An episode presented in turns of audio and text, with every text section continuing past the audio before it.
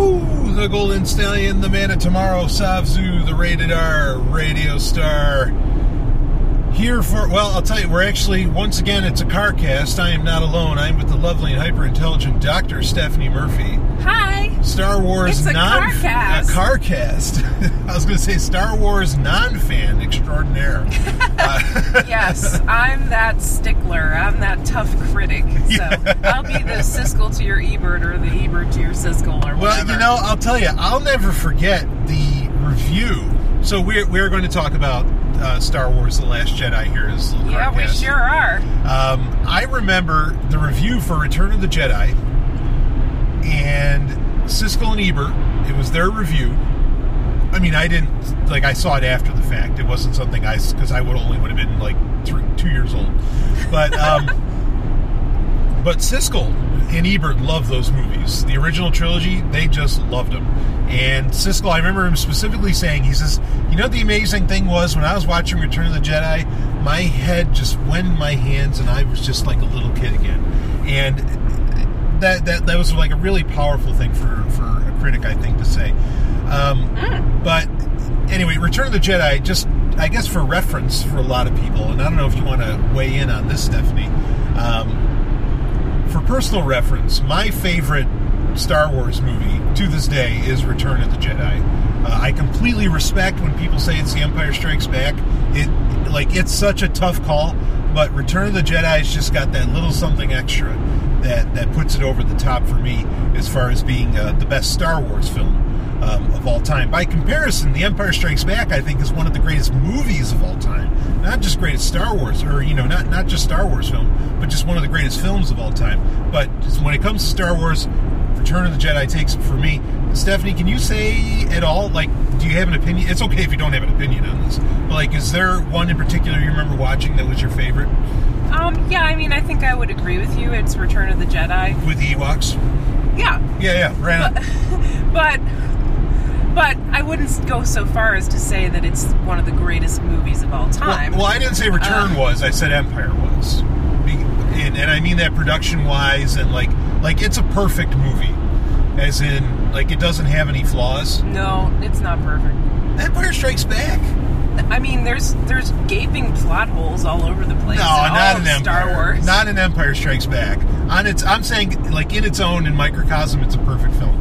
I agree that there's plot because like you have you know you have blatant incest going on in the movie. And yeah. they don't. There's no plan. Oh, we've talked about this so many I times. know, no, right, right. I know, I know. Well, yeah, so yeah, I wouldn't say Return of the Jedi is one of the greatest movies ever made. I'd say Empire is, as far as like on a production, story, uh, uh, and stylistically, and a lot of you know all all those metrics. Um, but anyway, that that that's that's neither here nor there. But Return of the Jedi is your favorite Star Wars movie. That's fantastic. Yeah, I guess. Uh, or you know, yeah, I would say I liked it better than the Last Jedi. Okay. All right, right on. Yeah. So you liked The Force Awakens, though. You did like The Force Awakens. Yeah. I mean, I liked it more than I expected to like it. Yeah, How okay. about that? So- but so I you d- wouldn't it. say I liked it. fair enough. Fair enough. So, real quick, uh, before we go further, I do want to give a thank you. This is actually being recorded, and boy, this thing's got a bit of heft to a bit of weight. Um, this is being recorded on my Zoom H6. My this is the first recording. An awesome machine. I really like it. Yeah, this is a gorgeous device. Uh, I mean, this is really heavy duty stuff, um, and somebody really got me the hookup. Like, I have the military grade case for it and everything that that people ordered. Um, and I mean, this is not cheap. This this is like this is at a, a high end. This is like Agent Sovereign walks into the casino with a briefcase, totally think he's going to take out an Uzi, but he but he takes, or like it's going to be full of like ten million dollars. yeah, But he takes out the Zoom H6, and it looks just as cool. yeah, yeah. I mean, this is a badass piece of machinery here. So anyway, uh, so thank you so much to I, I still don't know who the hell did it. Whoever wants to like stand up, I'm happy to give you credit. Hell, you could be on the show. Well, the real Uh, Slim Shady. Yeah. Please stand up. so um anyway okay so this is uh, of course this is patreon only content here that you're getting uh, my review you'll probably have heard by the time this comes out you'll have heard uh, my full review of the last my personal review of the last jedi uh, on on sovereign tech prime which will be out there for free for everybody, and that'll I'll also be posting that that section of the show on uh, on YouTube as well. Um, so the main thing I want to get out of this recording is a lot of what you feel about about it, Stephanie. Not so much, you know, really what I like. I've kind of said my piece, even though in my review of it, I spent a lot of time talking about kind of like the surrounding build up and hype machine around the Last Jedi, even more so than just the Last Jedi. Because I'll say it right here, I thought it was a great movie. Like I, I thought it was a genuinely great. It is one of the funniest films I've. It might be one of the funniest films I've ever seen. What? Oh, yeah, No I- oh, way. th- I this- completely disagree It- with it that. was- well, hold on. I All thought right. it was a good movie, but were I laughing. thought I thought the humor was incredibly childish. You were laughing. I mean, I I giggle at childish jokes sometimes, but I thought it was extremely juvenile. It was the first thought I had about the movie was that oh god, this is such a Disney movie. And Yes. So are they all? really? Well, you know, to, to point. Except the first three, the original three, the original trilogy, were felt like less like a Disney movie to me. Yeah, I mean, to to a point, when when George Lucas sold Lucasfilm to Disney in 2013, he said at that moment, he said, "I always thought of Star Wars as Disney movies," and so there, I, I think there's But, a point to that. But However, now, George Lucas, the man that never planned ahead so that he could, would even know what was going to happen in his own trilogy, Sure. he just started in the fucking middle, like he dropped out Sure. of the sky. Sure. Uh, of course, he would say that because retroactively, he's like, "Oh yeah, I wanted Disney to buy me all along. It was all part of my plan." but he didn't have a plan. Spoiler alert. yeah, uh, yeah. So, but I mean, to your point, yes, I agree that this film definitely felt like a Disney slash Marvel movie for the first time uh, out of any of the Star Wars films that have been made so far. Episode one didn't feel like a Disney movie to you. No, no. It felt Uh, like a kids movie to me. Yeah, I, but I mean, there were very clear. All right, so let me get something else out here. Uh, spoiler alerts, folks, because like we're gonna spoil the shit out of this. Like, so I'll make sure that's that's blatant in the in the show notes. But Oh, yeah, uh, trigger warning. yes. Content warning. maybe I'll put it even in the Spoiler. title. I'll have it say spoilers because there are spoilers. Um, I mean, I don't know when exactly it first clicked that this was really a Disney. I mean, two two things about Star Wars, quick. And one of them's a very, in my opinion, a very harsh realization. The other is, well, anyway, the harsh realization is that these really are like Star Wars created, I think, the young adult, um, the young adult genre, shall we say, before young adult movies were a thing. Huh. I mean, like its characters aren't young adults necessarily. I mean, Rey could kind of like fit into that, I guess. But I think that's partly why Star Wars has always been able to appeal to so many demographics, is because baseline, you know, it's it's a young adult narrative. I, think, and, and I'm not the first person to say this. This has also been commented on by some other people. So for some of it to be a bit childish, perhaps, and things like this, I don't think that that's necessarily um, unfair to claim.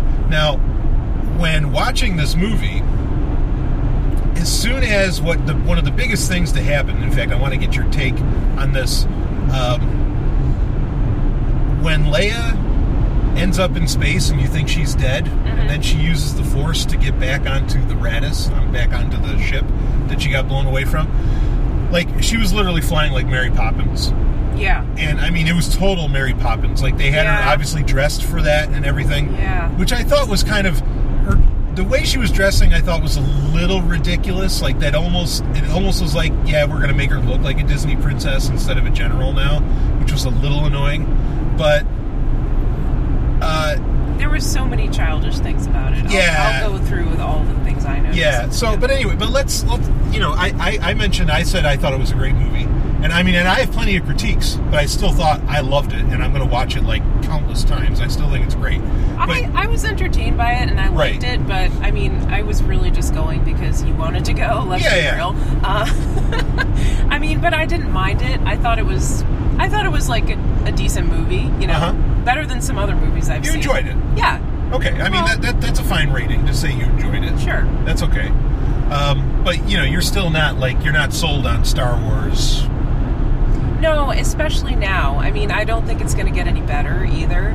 Like I think the original three movies were the best that it's ever going to be. Yes. Um, and, I agree and that. it's all just going downhill. And now every because there's they were so popular, and because there's such big expectations about any further movies that come out in the series or any media that comes out in the series, not just movies. Like it always has that expectation, and it can never. It's almost like it can never be as good as your first hit of whatever drug. Yep. You know, like it's just never going to be as good. But yet everyone is still going to go see it anyway because they have to. They're they identify as a Star Wars fan. Yeah, know? yeah. Well, it's part of who they are. They're like, oh, of course I'm going to go see it. You know, even though they know it's never going to top the originals. Yeah, I think I think you're hitting on a very important point, and and I think it's It's so obvious that they're milking it for all it's worth, and that, that just pisses me off. That's why. That's the thing that annoys me most about the new Star Wars films is that just it's just so obvious that they're they're playing off it. They're manipulating people, and they're playing on those those heartstrings that they feel for the original movies, and they know that enough people have grown up with it that they can actually take advantage of them to see whatever movies they come out with, even if those movies, well, they don't have to try too hard. They can be crappy, and people will still see them. Well, and so, and as far as like milking it, like I feel like I agree that that's going on, and I think that that that's where a lot of it feels very much like the the Marvel movies right now, um, which is which is really annoying. And, and these you know these films, like the Last Jedi, really felt even though there's some bold strokes taken as far as production wise. Not so much in changing the Star Wars universe, but certainly in what you didn't expect from the characters and things like this. Um, it's still, I think, it's a very safe film. Like I, I thought, I felt it was very safe. But you raise an interesting point, and it's interesting that you say this as somebody who, you know, I, I was the one, I had the honor, and I consider it an honor, to show you the the original films, you know, for the first time, and someone needs to do some kind of analysis, and you're not the first person to say this. Like much bigger diehard fans have also said the same thing, is that they've come to the realization nothing is ever going to beat those those first three films, and nobody can exactly explain why. Some people think it has to do with the time that they came out, like the, you know, just that they Well, were yes, first in come the first serve. In the context of their time, they were impressive. Right, and and maybe that's what it's all about, or, or whatever it is that that makes them so amazing. But it's interesting that even you recognize that, seeing them in today.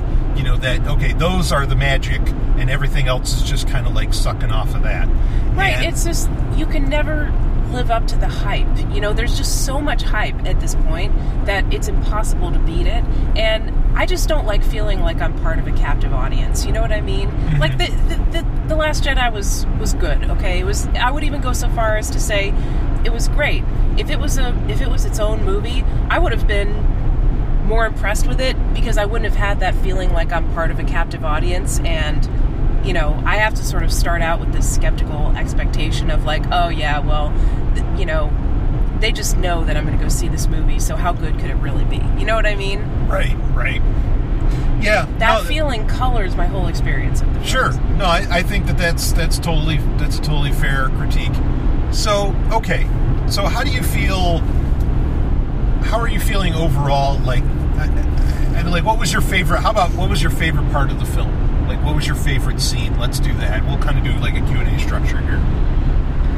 Oh my gosh, my favorite part of the film was those little penguin penguin Oh, chicken porgs. things and and Chewie. Those were great. The porgs were, were That was the cutest thing.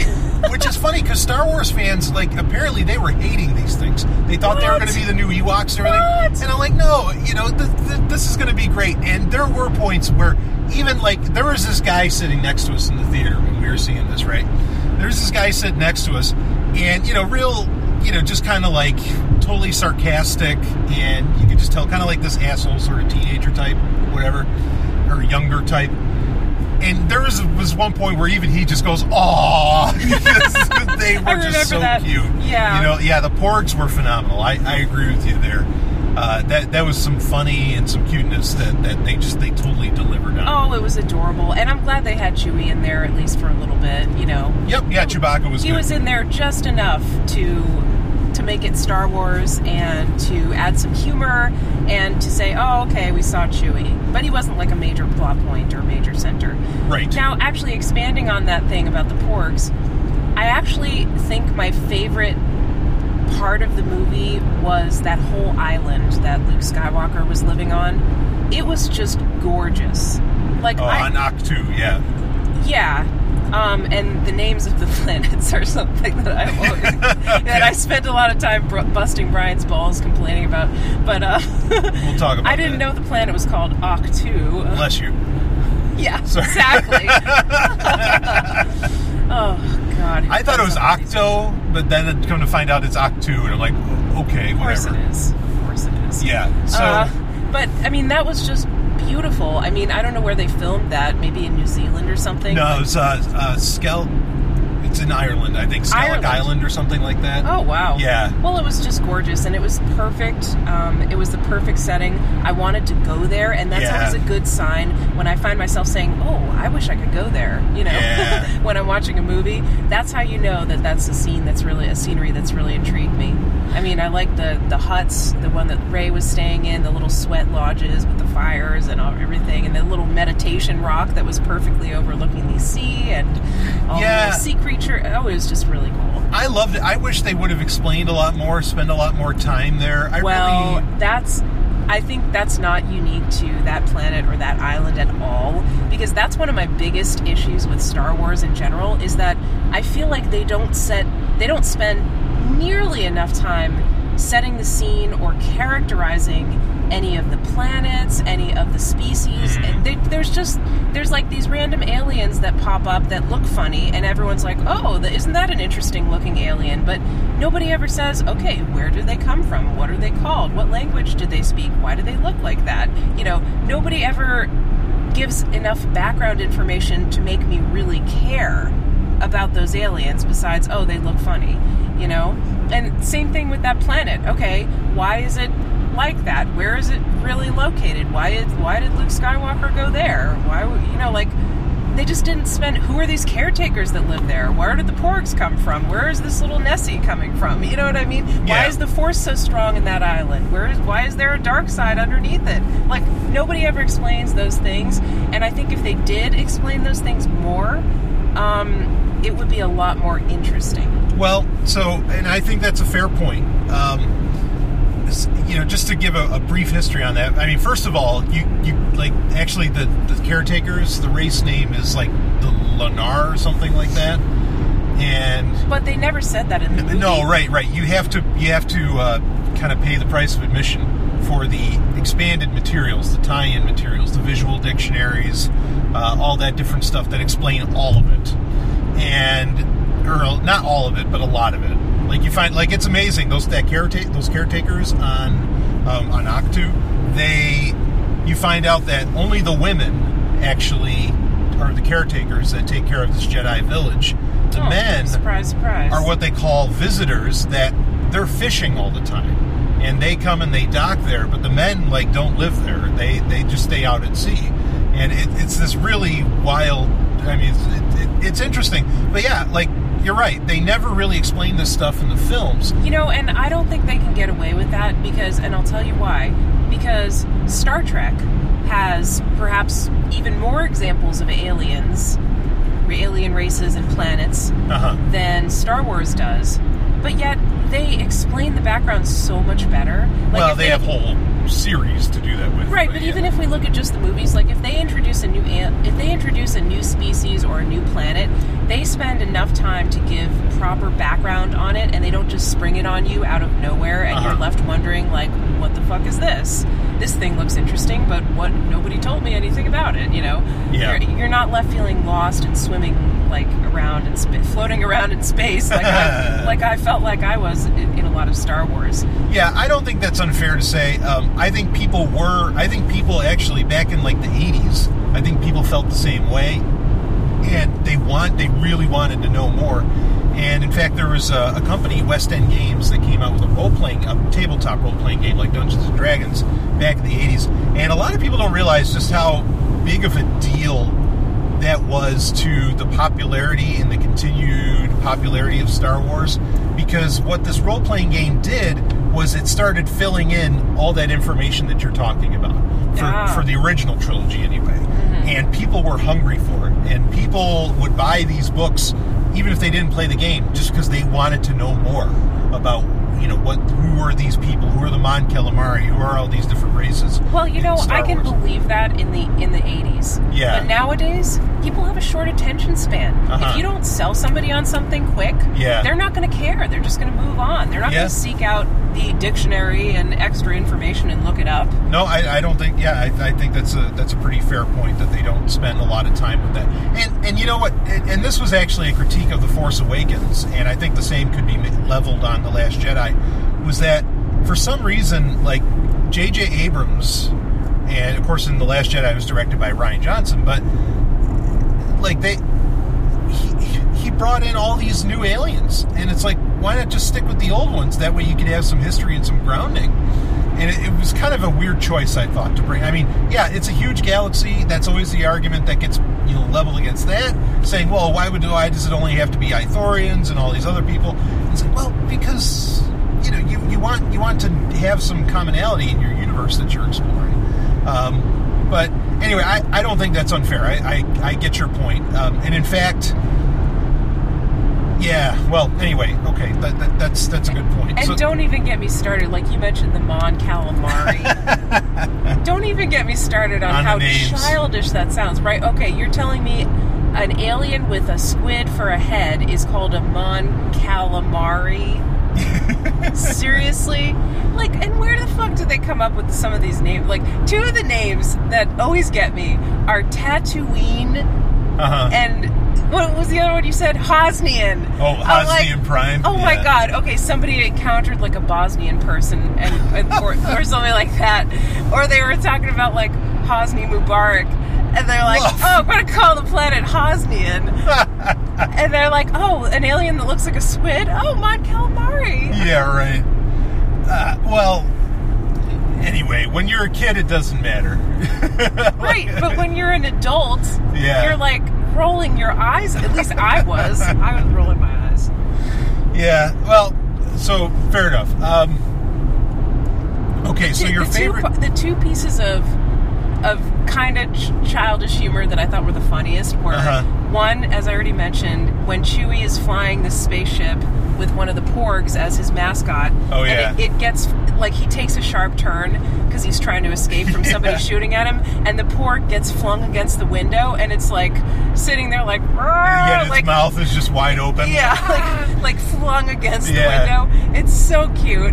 and then my other favorite humor moment was when uh, Leia is on the bridge of the ship trying to like rein in Poe Dameron, like attacking the uh, the uh, the uh, The dreadnought, yeah. yeah the dreadnought.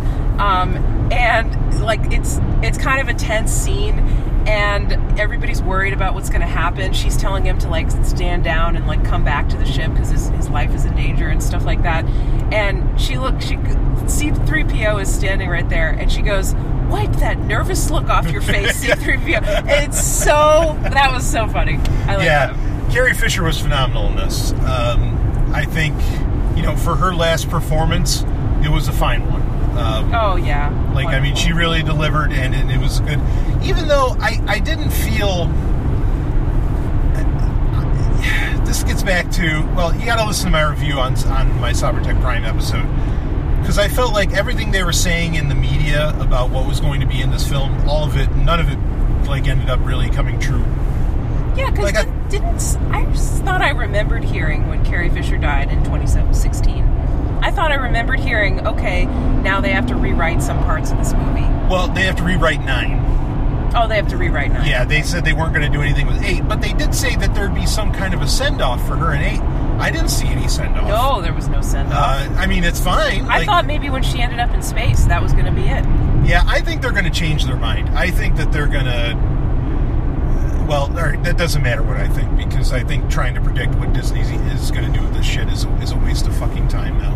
Um, but Well, the good part for them is they could do anything because uh, Star Wars has no rhyme or reason. There's a lot of opening. yeah, yeah, no, Yeah. That, that's that's totally fair. So okay, so your favorite part was was the porgs and and yeah, The some- island and, and Yeah. that joke of Carrie Fisher. Yeah, and you know the island too. Like, I was really hoping to find out some interesting things about like the ancient Jedi, oh, And oh yeah, and they ended up burning all their sacred texts. So now well, we'll never well- know. Well, no, they didn't burn the, the texts were aboard the Falcon. what? Yeah. it- Oh, I missed that part. Yeah, it was a I- split second where you see it's right at the end of the film. She, uh, I think Rey opens up like a compartment on the Falcon, Uh-huh. and Luke must have put the, must have snuck the books on there or something. Oh, okay. Well, that was a key moment that I somehow missed. I don't know how yeah, yeah, missed but that. but uh, that that was just so all of there's there's so much. They just threw away so much with all that. Anyway, it, it was it was because I love that island too. I thought it was beautiful. It's a great locale, and to just use the locale is largely like a humor thing and all that, which the humor hit. I thought. Um, that, that just seemed like a waste. You could have really done some amazing things there, but Yeah, and the other thing is, why are the Jedi sacred texts in the form of paper books in this supposedly technologically advanced well, but- world? well, well. why thing- isn't there a copy somewhere? Because I mean, it, the stuff's thousands of years old. You know. right, but are you telling Well, me they've never been digitized? Well, they probably were, but they were. Well, see, you didn't. You didn't get. You didn't see episode like two and three where they showed the Jedi archives and everything. They they would have been digitized, but they're gone. Like Palpatine, Oh. the Sith destroyed a lot of that stuff. okay. Uh, even though. Library of Alexandria. Yeah, even though in the comic books, Jocasta Nu right now in the Darth Vader comic, the, the second volume that's running, Jocasta Nu might have saved some of it, but that's a whole other story. So, um, anyway, you know, actually, I didn't think about this until you said it, but there's an interesting message to be had there that you know, kind of having like these secret hidden paper copies laying around somewhere is uh, is pretty important. But Yeah. anyway, regardless, so. Um, how about what was your what was your most disliked scene of, of the film or, or moment or thing? What Oh. didn't you like? Well, oh gosh, I I disliked a lot of scenes. Um, I thought the scenes on the bridge of the dreadnought were just so over the, the captain, Captain Hux. Oh, General Hux, yeah. Yeah, General Hux was just like I get it. They were trying to make him seem like an asshole and just Yeah. like that he was tripping all over himself and he thought he was so self-important, but he was actually just a fucking fool. And they it was like, okay, we got it, right? Like they just hammered that so hard and it ended up seeming really childish. That was to me what made it seem like a Disney movie because they were making him into such an over-the-top bumbling villain, you know. Which he wasn't exactly in The Force Awakens, so there was kind of a shift.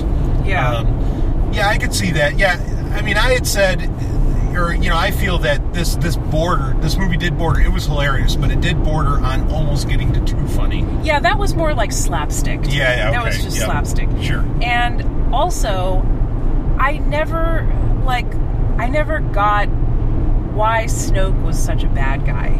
Yep. Right? And they they killed him off in a very unceremonious way, showing that now Kylo Ren is going to be the main bad guy you got to worry about, right? Yep. But like Snoke, they never really built up to say why. Like, who was he? Right? How Right. did he get that powerful? How did he pay for this extravagant spaceship? You know, like how? Like they never characterized him either, and that uh, definitely felt like something was missing for me. Yeah, this is another area where And what is his motivation? Why does he want to squash the resistance? Right? Right. Why can't he just let ignore them? Right. Yeah, this is an area where um, I feel like it's another Marvel Marvel like trope with Marvel movies where they never develop the villains. Yeah, it's Uh, just like, oh, trust us, he's a bad guy. Yeah, and, and, peop- move on. You know, right? And people are saying like, "Oh, I thought killing him off was a good idea because we were never really sold on him anyway." You, they never Well, tried. yeah, exactly. They, They- never tried. Sell us. Try try to sell us. Don't be so lazy. you I mean, they didn't even try. Like, not even close. They, I mean, count up the amount of screen time that he had, and then, Right. and you know what's funny is, is people are saying, "Well, but how much did you really know about the emperor?" And it's like, well, you knew enough. You saw his fucking empire. You know, like I mean, that, that was that was enough to, to, to let you know. Okay, oh, this and guy's Darth serious. and Darth Vader uh, is like an iconic villain. right, right. He was built up enough. to- Yeah. To, make people hate him and make him into a villain. Like you really got to make people hate a villain. Yeah. And Snoke, it was just like, man, who cares? You know, like nobody. They didn't give us enough to be interested in him at all. all. Yes, right. So why even have him? Even if you're going to kill him off, Yeah, why even have him? yeah. No, I, I agree. Everything in a movie should be done on purpose, and that just felt like it was thrown in there and it really didn't have a purpose. yeah, there's something very odd. Yeah. I mean, I don't. Well, anyway. Um, yeah. So Snoke was kind of purposeless. Um, You know- go ahead. One more thing I liked. I liked the telepathy scenes between Rey and Kylo Ren. I thought they were well done. Like I really liked That's the interesting. I liked the voice effect. It was like, okay, that's exactly how I would imagine somebody would sound if you're talking to them through your mind. You know? Right. And I liked that they were both like, what are you doing here? Kind of like, you know, You why know- are we talking to each other right now?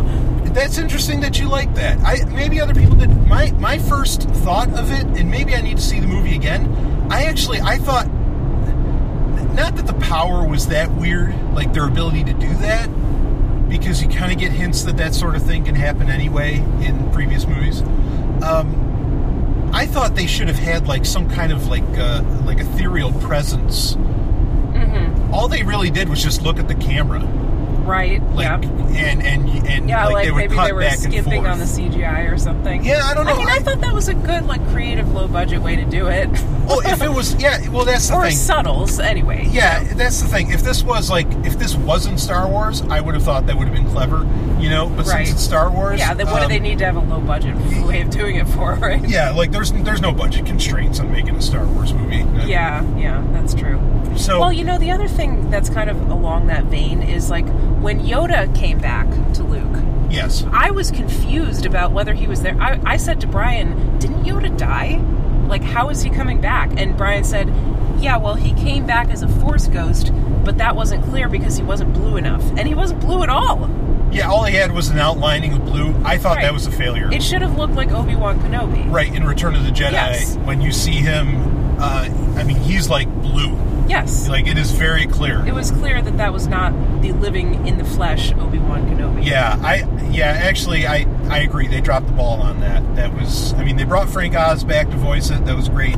Uh, to you know to voice Yoda, but um, but they really did drop the ball on that effect. In fact, I even said to you, I was like I I almost felt like they actually pulled the old puppet out of mothballs from the '80s, you know, uh, of Yoda to to do that because it it looked very real, like it looked like a puppet. Yeah. You know, it didn't look like CGI, but they really should have. They should have amped the ghost effect a lot more. Um, maybe what'll happen in the future is, you know, when these things come out on Blu-ray or whatever, they can make little changes. Maybe they'll do that. I don't know. Maybe. Um, You know, another thing um, I didn't like was that it had this feeling to me like I couldn't. I'm not a, a super fan, and I was having enough trouble just following the plot to like be reading between the lines too much. But Sure. I was left. I couldn't help being left with this impression that they were purposely, deliberately trying to transition away from the old actors from the original series and hand the torch down to the new actors like Rey and, and Yep. Finn and Rose, the new character, and the new animated characters and CGI characters and this admiral and um, and obviously they're going to do that right because people are going to start dying. Like they didn't know Carrie Fisher was going to die. I agree, but but to me, I was thinking I just couldn't be help. I couldn't help feeling like I was left with the impression that they were doing it because they wanted to get some new blood in there because they they don't want to deal with like paying the old actors. you know? Like they're like, okay, these people are getting too big for their britches. We're just gonna, you know, get these new unknown talent in and kind of like undercut them. sure. I mean, And admittedly, Disney totally does that to their actors, yeah. It, admittedly, allegedly. Harrison Ford like wanted out. I I don't Yeah. I like he's one that he was happy to to, to get killed, Uh-huh. you know, and move on. Like I, I, I almost guarantee that. Uh, so, but yeah, I I think Disney certainly is happy to bring in a lot of fresh blood, Yeah. people that they have under interesting contracts and whatever else. So I was almost wondering about Mark Hamill. Like, did what was going on with Luke, the character of Luke, like kind of reflect his own reluctance to like participate to come back to participate in the movies. Yeah, I don't. Th- I- you know, the only thing that stands against that is he came out a, f- a couple months ago saying he can't believe the direction that, or a few months ago, the direction that Rian Johnson was taking the character in, and he didn't agree with it. Like he didn't like it. Oh. So wow, yeah. I think, and and honestly, to some degree, I, I can understand. I'm I'm I'm at I'm at this point where I'm siding with Mark Hamill uh, Yeah. on that because I wanted Luke to be. I mean, I know it's my own personal preference. Mm-hmm. I wanted Luke to be something else, but Yeah. Oh, by the way, let's talk about that death scene of Luke. Okay, that let's was talk about it. so. Dumb. Spoilers. He just disappeared. Yeah. He, like it wasn't even clear to me that he died. yeah, Like it was great Well- that when he gets shot at and stuff, he's not really standing there. He's just making himself appear to Kylo Ren, and he's making he's fooling him, and that was great. But then it's like you see him on that rock, and he's like concentrating on his meditation, and he's staggering around because it took so much energy. But then he's just like poof, and his jacket blows away, and then that's that. And it's like, what just happened? You know? Yeah, I.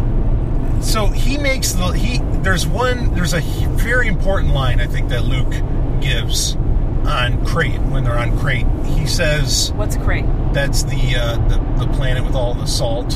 Oh, And we're just okay. Well, that was beautiful. I liked how they did that. Yeah, too, it was gorgeous. With the red every time something Yes, the print. red that was underneath, really yeah. cool. I like that a lot. Yeah.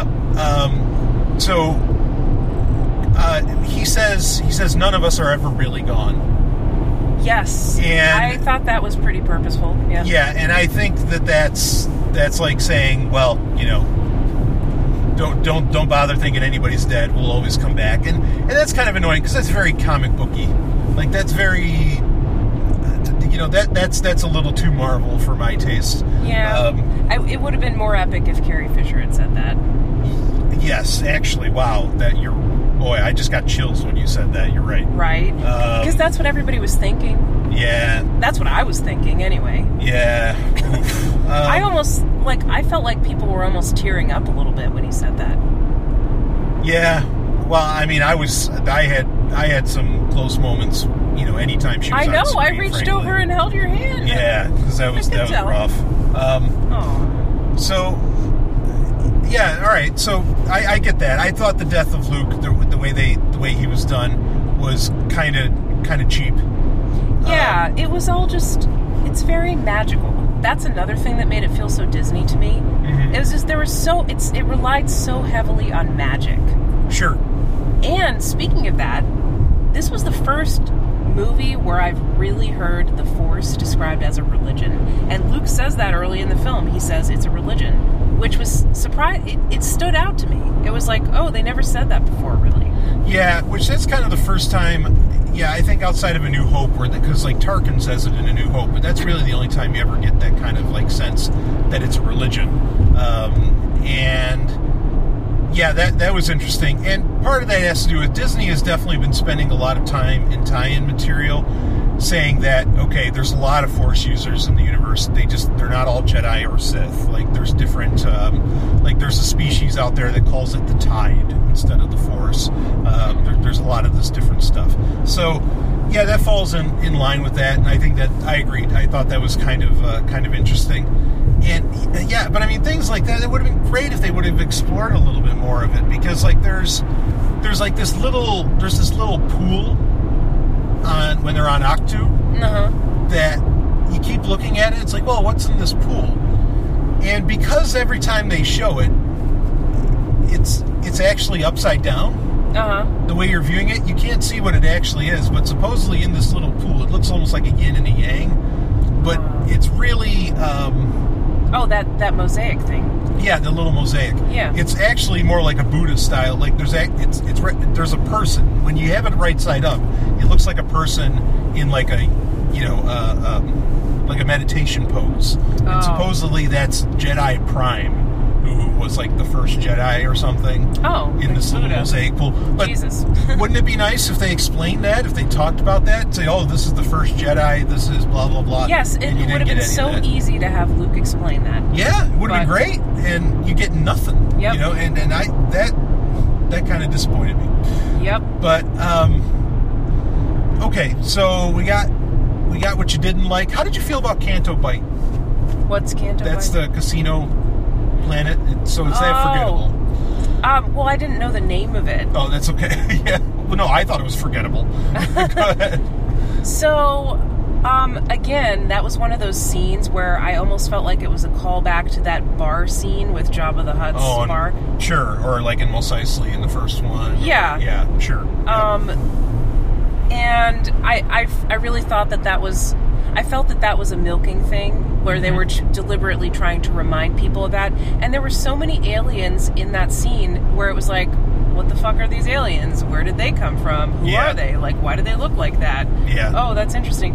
Um, one of the funny things, maybe I just have Bitcoin on the brain, but like with BB-8, where there were there was a scene where some alien goes up to him and he's in the casino and or it's in the casino and this, this alien is thinks it's a slot machine or a game and he's trying to put coins in in Yeah. BB-8 and the coins look like Casascius bitcoins, and BB-8 sort of has that orange coloration and those little like spikes. And if you look at BB-8 fast, it almost looks like it could be a Bitcoin symbol on him.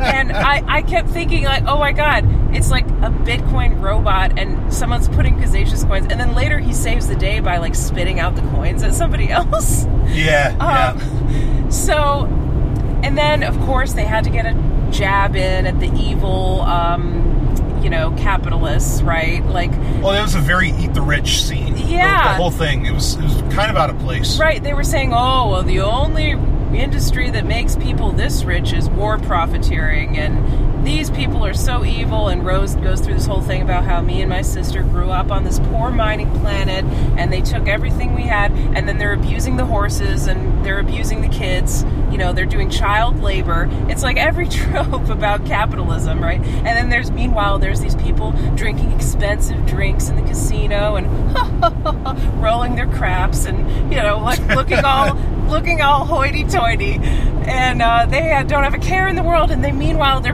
blissfully unaware that the horses are down there being shocked with electric things, and they've got scars on their. ne- And it was just so like, it was so. That was another thing that felt childish and juvenile to me. Uh-huh. It's like you might as well have like a Mr. Monopoly man, you know, like stereotype of a capitalist, right? like. Well, they almost did. Yeah, I mean, basically, that's what it was. Yeah. that's exactly what it was. Um, I liked those horse things, like the the scenes where those horses. The were, fathiers, yeah.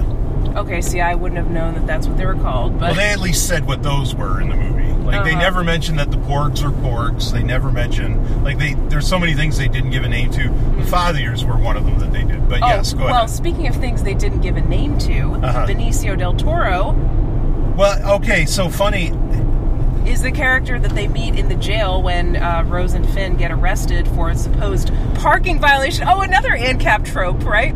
Park. They, Yeah. They get arrested because they're accused of a parking violation for parking their starship on the beach or something. Yeah, but I think that would actually happen in an ANCAP future. Like, like Right, but it's a trope anyway. Oh, sure, right? sure. It's like, oh, officer, arrest these people. They're not respecting my private property. and the officer's like, yes, sir, we care about private property around here. We take this very seriously.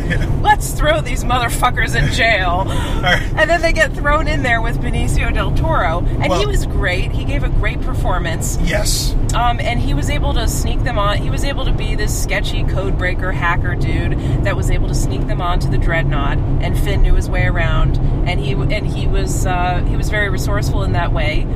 And they even showed a little humanity by him giving the the yin yang necklace back to uh, Rose. That was her, her sister's. Lights. Oh, thank you. So yeah. Lights, the- camera, action. Lights, camera, action. Yeah. But um, So t- but the thing is, they never characterized him. He didn't even have a fucking name. Well, the thing is- why was he in jail? How did he get all these hacking skills? What is his motivation? Why is he such a gray hat person? You know, like he's just out for himself. What happened to him to make him that way? Nobody knows because they never characterized him. Yeah, I so I agree. I agree with you. Um, this is an this is another instance where like the tie-in material, and not just the tie-in material, but also the press releases and things like this over the past few months. Not just recently, but over the past few months. Like so, th- all all we knew of Benicio del Toro's character for the past year was that he's this character named DJ, and or not that, that- we didn't even know that it was his name. That they just said They that's the didn't even say initials that they labeled it as. Okay, and they said he's this classic Man in Black, whatever. I mean, sadly, this character. I agree with you. The character was great. Uh, total egoist. You know, he has the best line, in my opinion, of the movie. I don't know if you agree, where he says, "Live free, don't join." Yes, that was a great line. too. Yeah, that was I like awesome. that. Like that's that's my new motto in life. Uh, and so this character now they are going to release a comic book of him next month in January 2018. Okay, like that's great, but by then I don't care. right. I'm just like sour that it, they never characterized him in the movie. yeah. So so in the visual dictionary, again, you're not. I understand. I totally get your point. You don't care. You don't want to read that. You know. uh, Um, but you find out that no, DJ is just his name, or at least that's the name that he runs by. And DJ actually stands for "Don't Join." oh, that's cool. And even his hat, he has that hat with like a little um, like writing on it, Uh-huh. on, on like this metal plate. And supposedly the writing on that hat says means "Don't join," uh, is a little over the top, but I guess that's that's the score. But I agree with you. This is where this is where this is what I talk about in my full review. Is that like I mean, because that character sadly was only in it for all of like ten minutes, not even. You know, that's the amount of. T- I mean, his his actual screen time is even less. Um, and like even like the ship that they steal is called the Libertine. I was mm-hmm. like, oh, that's great. It's called the Libertine. You you know, live free, don't join. This is awesome messages that you're getting out there, right? Mm-hmm. And but you, but it's it's practically nothing. And like you said, you get no explanation. You have no idea why this guy is there. I mean, you get nothing. yeah, and you end up disliking him because he ends up selling out Rose and Finn. Yeah, when maybe if you had a little more character development, you'd have some more understanding behind that. Right. oh, Because and they, he stutters. Why does he stutter? right, exactly. Yeah, I mean, they really. I feel like they were hyping him up, and then they dropped the ball on this guy. Yeah, they did drop the ball. And and it was it, it, it very. But I mean, great performance by Benicio del Toro. Oh, that guy's Great. amazing. He was awesome. Yeah, that guy's amazing. Um, so yeah, that was DJ was definitely one of the highlights of that movie. Like like easily, he, Yep. he was, and that almost makes the Canto Bight scene worth it Mm-hmm. because that's how you get him. But oh man, was yeah, that was something else. So. Uh, so the fathiers. So you, you like them? You thought that those animals were pretty cool? Oh, they were extremely sweet. You know, Eh, all the animals that they have in Star Wars pretty much make you think, oh, I, I should really be a vegetarian. They're so cute. if these things were around and this was the only source of food, I would definitely have to be a veggie. yeah. Because you can't eat them. Even Chewie can't eat them after he sees those boars. yeah. He's about to bite into one, and then they're looking at him like, "Meh." Yeah. Okay. So, um, do you have any? Do you have any other kind of comments? Anything else that you can think of that you wanted to get out um, about the film or about Star Wars in general? I have one last question, but I, you know, I I wanna- have, yeah, I do have a couple comments. Sure, go Um, for it. I thought it was interesting how um, twice the rebels utilized the tactic of suicide bombing in order to get strategic advantages. And yes, I know that's been done in Star Wars before, but with the political context now, I'm just surprised that Dis- Disney would show suicide bombing as like a bo- as a positive thing, you know, and the good guy on the good guys side. Sure. Sure. Um, and the two times were when uh, Rose's sister was dropping those bombs on the dreadnought, Uh huh. and she accomplished, you know, bombing it. And the second time was when that admiral uh, flew the starship into the the other dreadnought. Oh man, that was a hell of a scene. You know, I forgot to mention that in my full review. I, I get what you're saying. One could argue was that they were defending themselves by destroying the dreadnought. Uh huh. uh, both times that they were like really justifiably defending themselves. One could make that argument, but the tactics, of, like a lot of the small time guerrilla tactics, are definitely a major part of the resistance, or what is now, I think now they're officially calling it the rebellion again. Right. Okay. Um, so, yeah, I, I think that that is interesting that they kind of allow for that, and you know, you don't think about it because they're the good guys. Right, and because it's Star Wars, but Right. but like, were they trying to send some kind of message with that? I mean, I just thought it was Sure. like an interesting seed to plant in the minds of children of like, oh, you know, sometimes rebels that they they have to use guerrilla tactics, you know, but what about the U.S. empire, right? what Yeah. about the people who use guerrilla tactics against them in the Middle East? You know, Ooh, yeah, no, absolutely.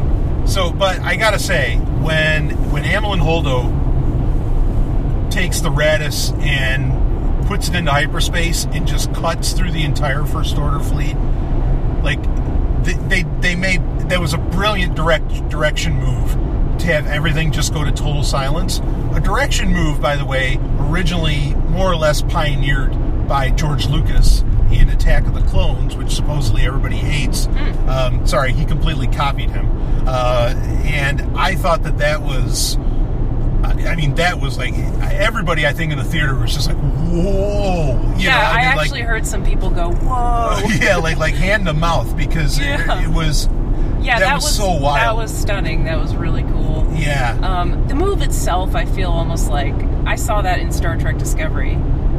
you know, What we just mean? where somebody flies their ship into the Klingon ship. To oh sure sure up, that's been know. done many yeah many Yeah, a time it's done yeah. a lot. Um, but that was that was particularly epic I think um, I mean just what a what a brilliant brilliant shot uh, okay so yeah the terrorist aspects of it sure that's very interesting what else That was interesting. Um, so, um, I don't know if we talked about this, but like Rey's parents oh yeah and Kylo Ren like claiming to know what her parents were about. Yeah. How does he know? oh so a And lot why does she believe him? a lot of people have been asking this. I thought that the movie explained that uh, that that like uh, Snoke, when he's the one that created the bridge between their minds, Yeah. and that he saw it when she was doing her bullshit in that dark side cave. That or that uh, Oh. that that Kylo saw it there. However, even if that's how that worked out, you know, maybe Snoke did something to confuse what the true what the reality was around her parentage, Uh huh. or maybe they saw bullshit. You know, like I mean, I, I think, yeah, I, I don't think she has any reason to actually believe Kylo, Mm-hmm. and and I think that'd be easy enough for them to completely change this around to where that's not what's going on. I think in the Force Awakens, I mean, you're hitting on a very powerful point. In the Force Awakens, there were a lot of mysteries built up Yeah. that that was you- anticlimactic in this movie. yeah so any any relation really i felt like any relation in this movie to the force awakens any any relative uh, um, material or content came off as anticlimactic Yeah.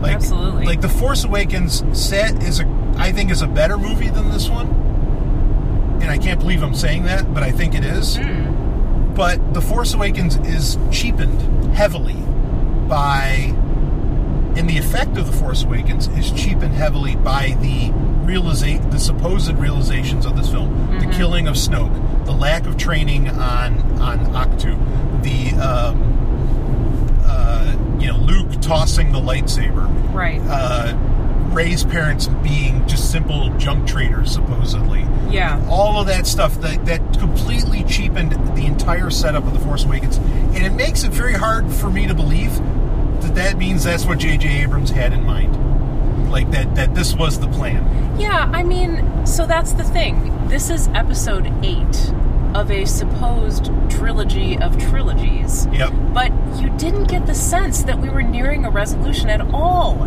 There was nothing that tied everything together. Right. It just seems like, okay, this is going to just go on forever in this pointless fight between the light and the dark. And there's going to be new players, but it's the same game. You know what I mean? Like, I didn't get the sense that we were even close to wrapping anything up. And that's exactly what Disney wants because they want to keep making episode 10, 11, 12 and just milking this for fucking ever. And people are going to run out of patience eventually. Yeah, I mean, well, that's yeah. Eventually, you got to pay off. You, you got to, you know, you got to, you got to get, you know, you got to pay Right. all this tease. Episode You eight should answer be questions. the the um, you know in the plot of a book or a movie. There's like the build up, build up, build up, and then at the end, you know, usually right before the last couple chapters, there's you're you're almost at the climax, right? So you're at the point of extreme tension. Right. And then maybe even the climax starts and then the last chapter is the resolution. Right. It's like an orgasm, right? Yep, you're sure. building up, you're building Damn up. There's a lot of tension before the climax, and then ah, the resolution where we tie up all the loose ends. right. Well, you didn't get the sense that you were near the climax at all in this movie. Yeah, no, I agree with that. I actually, I, I, I really agree with that. I think that's that's a solid point to It bring up. It feels like you're still in the middle. Yeah. So, yeah, I mean, like episode nine has a lot of work to do. I, I, I agree with you. I think that there's a, like JJ's got his work cut out for him because JJ Abrams is coming back to put this one together, and you know, I don't know what this is going to end up looking like. Because really, the only enemy you actually have seems to be Kylo Ren, and Yeah. it, you, you still you know you you didn't get i don't think you got enough first order in this movie like explain to us like show us more like like the empire you got a sense of just how much empire there is how much you know kind of its reach and its power and all that and yeah i don't know i, I don't feel like you have a really great target to look at and uh, Yeah. you know, going into episode 9 You know, the plot that you were speculating about when we were having dinner before the movie started, Yeah. I actually liked better than the real plot of the movie. Which I was say? the one that you were speculating about was maybe there this is what Brian was envisioning, okay? I love his mind. They should hire him to write the next Thank movie, you. by the way. Thank you. Uh, Brian goes, I think in this movie, you're going to find out that there's actually something that's worse than the Empire out in the deep reaches of uncharted space, and it's going to be so bad that the basically the Empire and the rebels are going to have to join forces together, and there's going to be gray Jedi's that aren't good or bad and black or white, and they're going to have to join forces against this thing that's going to be like the Borg. That's this unbeatable, horrible enemy that no one saw coming and no one imagined and and then you're going to find out that well it isn't really as simple as light or dark or black and white because you're going to have the introduction of sort of gray jedis and i thought that would be a wonderful plot for a movie i would have probably liked it better than this one Yeah, so same, thank you. So like but I based all of that that plot line on hints that have been dropped mm-hmm. throughout tie-in material mm-hmm. and everything that's been going on since Disney took over. Because they've been hinting that there's stuff out in the unknown regions. They've been hinting at all these different things. And yeah, I mean, if you don't pay it off that that that's what's coming in episode eight, you've got to explain that out of nowhere in episode Right. 9 mm-hmm. and then you have to resolve that conflict. right Yeah, I mean- obviously one more movie is not going to do the No. trick there's obviously going to go 10 11 12 13 You got to fucking do something. forever You got to do something. I don't know, but but that that sucks because they're just going to come out with a new movie every christmas yeah, well, what because what, what's sad about it is one of the strengths of the original trilogy is you felt like you got finality at the end. Like Return of the Jedi, you could stop it there, and that's fine. yeah they probably should have stopped there Yeah, I mean, it's Probably like it's like stopped. okay, yeah, everybody's singing "Celebrate the Love." We're done. Like that's that's great. Yeah. and yeah, I, I this is going to be a real challenge. Um, I think you're raising excellent, excellent points. I like this outsider kind of perspective that Thanks. you're bringing in. Well, this is why I don't like Star Wars because I feel like I'm constantly being toyed with. I feel like I'm part of a ca- captive audience, and I feel like I'm supposed to just. I feel like my like for the original trilogy is just supposed to carry me through no matter what the fuck they decide to do. And I don't like that. I feel like I'm in a relationship where I'm being taken for granted as Sure. a fan.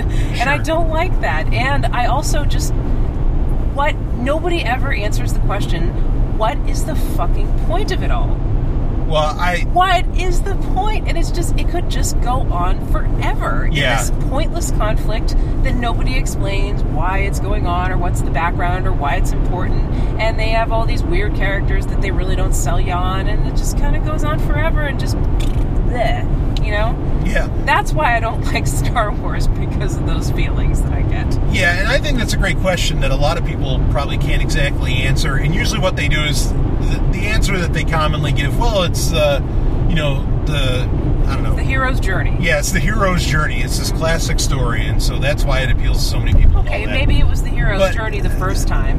Yeah. My, But how long is this journey going to go on? No, I know, I know, I know. My my answer straight up is just it's just cool.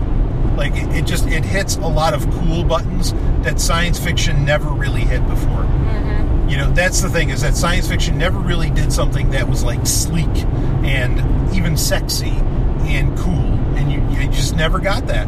Uh, you know, until Star Wars, you know, made that that that concept a reality. Okay, well, one in response to that, Disney is the least sexy production company. Oh, sure, sure, You sure. know, like, and they are I'm going saying to in the- with the yeah, I'm saying with the original trilogy, but yeah, keep going. Well, yeah, okay, I can see that, but at the same, and I know you're referring to just like the aesthetic of the whole movie Yeah. that you thought was sexy, but it also had problems. I mean, the rapey kisses between Leia and Han Solo, where she's Sure. like, "Ew, get off of me! I don't like you," and he kisses her, and she likes it. Sure. right? Like that fucked up every little boy and every little girl that saw it. Sure, fair, fair.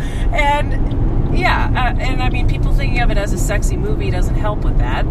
Um, also, yeah, Disney is going to ensure that it's always PG 13 and it's always appropriate for kids or young adults at most, and it never goes beyond kisses or heck, you know? Yeah, like, I thought it would have been great. There were a few times in the movie. Um, Somebody said, I hate this ship or something like that. And I thought they were saying, I hate this shit. And I, I was like, oh my God. I, I realized that they said, I hate this ship. Yeah. But I, I was like, oh my God. It would have been so much better if he had actually said, I hate this shit. yeah. Well, this is and, and right, and this is what I I always bring up. I said I say that Star Trek is objectively superior to Star Wars Yes. because it can it's willing to explore all those other aspects of the human condition Mm-hmm. that Star Wars is just never going to touch, and it sure as fuck isn't going to touch it with Disney in charge. Um, so, yeah, all right. So then my last question, we'll wrap this up. Um, what are I mean, are you are you in any way excited for episode nine? Are you looking forward to seeing it? Do you want to see it? um, Give me that take. no, I'm really not looking forward to it because I feel like we're just going to be left with more questions than Aha. answers. There is definitely going to be more material beyond episode 9. Who knows when the fuck it's going to end? It's never Yeah. going to end. Yeah. and we're just going to continue being strung along like a little cat with a little toy on the end of a string. And I don't look forward to that feeling. Sure, sure, fair enough. I'm kind of curious to see what the fuck they do with it because we're like really but it's like a morbid curiosity. where could they right? possibly go from here right it's that's the that's the only reason i'm curious about it is like okay how the fuck do they think they're gonna pull off the next episode what what are they actually gonna do yeah, right, right, right. I know they're not gonna bring it to a resolution that's satisfactory but what the fuck are they gonna do no, fair, fair. I yeah, absolutely. So obviously we will be seeing it. Um, it's like a train wreck you can't look away yeah. and what else are you gonna do on christmas really well, now they're coming out in May. You know, a lot of people don't realize this, and in fact, you don't. Re- I don't think you realize this right now. We we are doing this all over again in five months because the Han Solo movie is coming out in May of this year Now, or, why- or of 2018. now why did they do that They they say they want so May used to be the month for Star Wars. Like May used to be the original like release month. Like Okay. the first one came out in May of '77. Um, and you know May and like you have May the fourth, right? And, Oh, and May the 4th be with you. Yeah, and May the fifth. You know those are like the Star Wars days. So they want to get back to that. So in 2018, we're going to get the Solo movie, the Han the Han Solo movie in May. So we've got five months till we see another. okay and do they have a release date for episode 9 Yes. Uh, and I think that's going to be May of 2019. okay So, you know, we'll have a bit of a wait on that. But Well, not as long as a wait. Not two years. It's more like a year and a half. yeah, I, at least I think it's going to be May for that. Okay. So. So- go ahead. Yeah, I don't know. Like, just every movie, every side tangent they take, every movie they release a year later, I don't know. I feel like it cheapens it a little bit and it diminishes the impact.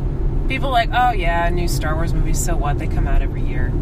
You know? Eventually, I think people will will really start feeling that way, Mm-hmm. and I I think Kathleen Kennedy, who's the head of Lucasfilm under Disney, Mm-hmm. uh, is aware of that. Mm-hmm. Like like that that there's going to be like you might get to this point of fade.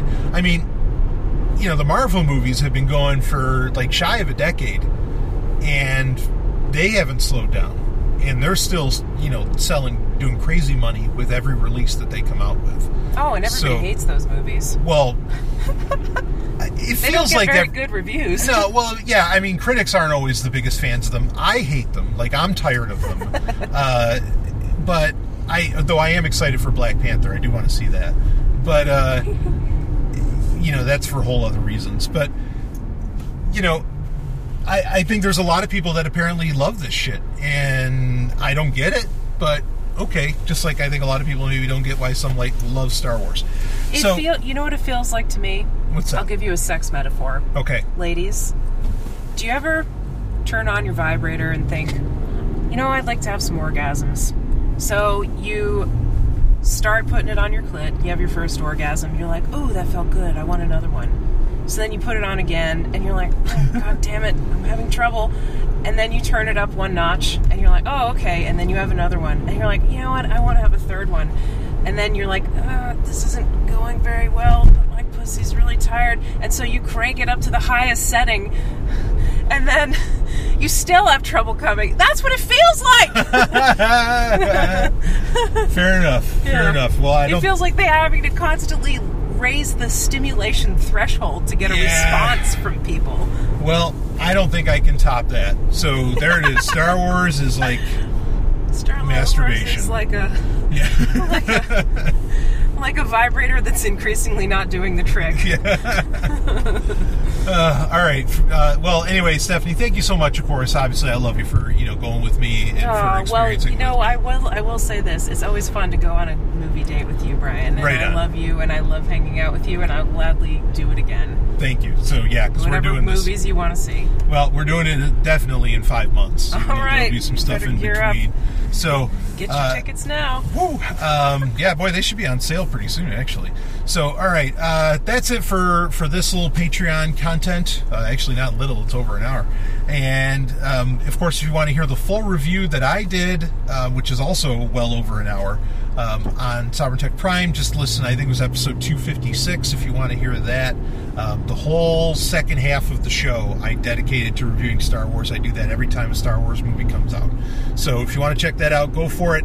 And of course, there'll be a Star Wars update coming out for December uh, 2017, where I'll probably address some other things. You can ask questions if you want um, about Star Wars, and I, I might address them in that show.